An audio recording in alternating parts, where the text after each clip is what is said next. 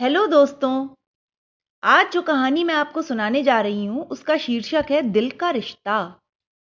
शाम की तन्हाई में भावेश अकेलेपन को महसूस कर रहे थे। तभी उन्हें झगड़े की आवाज़ सुनाई दी, जो उनके बहू और बेटे के कमरे में से आ रही थी। झगड़े को सुनकर उनका मन और भारी हो गया। जब से उसकी पत्नी सरस्वती का निधन हुआ था, तब से घर की तस्वीर ही बदल गई। घर गृहस्थी का सारा बोझ बहू के कंधों पर आ गया था। जिसे उठाने में वो खुद तो असमर्थ थी ही और स्वभाव से चिड़चिड़ी भी होती जा रही थी। अपने पति और बच्चों का काम तो उसे करना ही पड़ता था, पर जिन ससुर जी की तारीफ़ करते वह कभी नहीं थकती थी। वे आज उस पर बोझ हो रहे थे। उनकी आदतें अब उसे बुरी लगने लगी थीं। जरा जरा सी बात पर घर में झगड़ा होने लगता था। कलह इस कदर बढ़ गया था कि भावेश ने वृद्धाश्रम जाने का फैसला कर लिया। दिल पर भारी पत्थर रखकर बेटे ने भी स्वीकृति दे दी क्योंकि रोज रोज की कलह से वह भी तंग आ चुका था। भावेश वृद्धाश्रम जाने को निकल गए।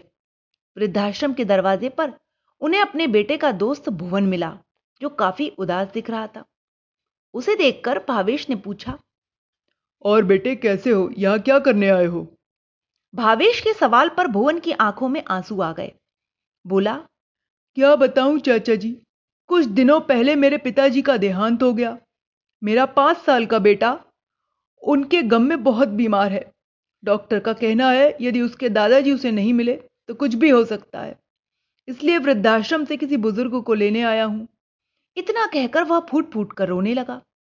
भावेश ने उसे चुप कराया और उसके साथ उसके घर चले गए। भुवन का बेटा उन्हें दादाजी समझकर खुश हो गया। और कुछ ही दिनों में बिल्कुल ठीक भी हो गया।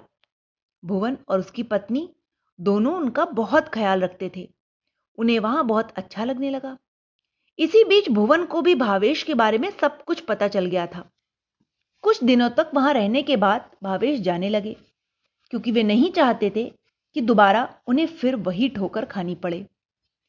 कुछ दिनों तक तो ठीक है, पर हमेशा के लिए रहे तो शायद इनको भी बोझ लगने लगेंगे। जब वे जाने लगे तो भुवन ने उन्हें रोका और कहा, मुझे एक पिता की ज़रूरत है और आपको एक बेटे की। क्या हमारे बीच यही रिश्ता काफ़ी नहीं है? दिल के रिश्ते खून के रिश्ते से बढ़कर होते हैं। भावेश की आँखें आंसुओं से भर गईं। भुवन का प्रेम देखकर वह इंकार नहीं कर पाया और भावेश चाचा ने वहाँ रुकने का फैसला कर लिया। तो इस कहानी से जो हमें सीख मिलती है वो यही है कि दुनिया में खून के रिश्ते से बड़ा भी एक रिश्ता होता है, जो दिल का रिश्ता होता है। ज़िम्मेदारी निभाना रिश्ते संभालने का ही नाम है। किसी के लिए यह बोझ हो सकती है और किसी के लिए आशीर्वाद। Okay, bye.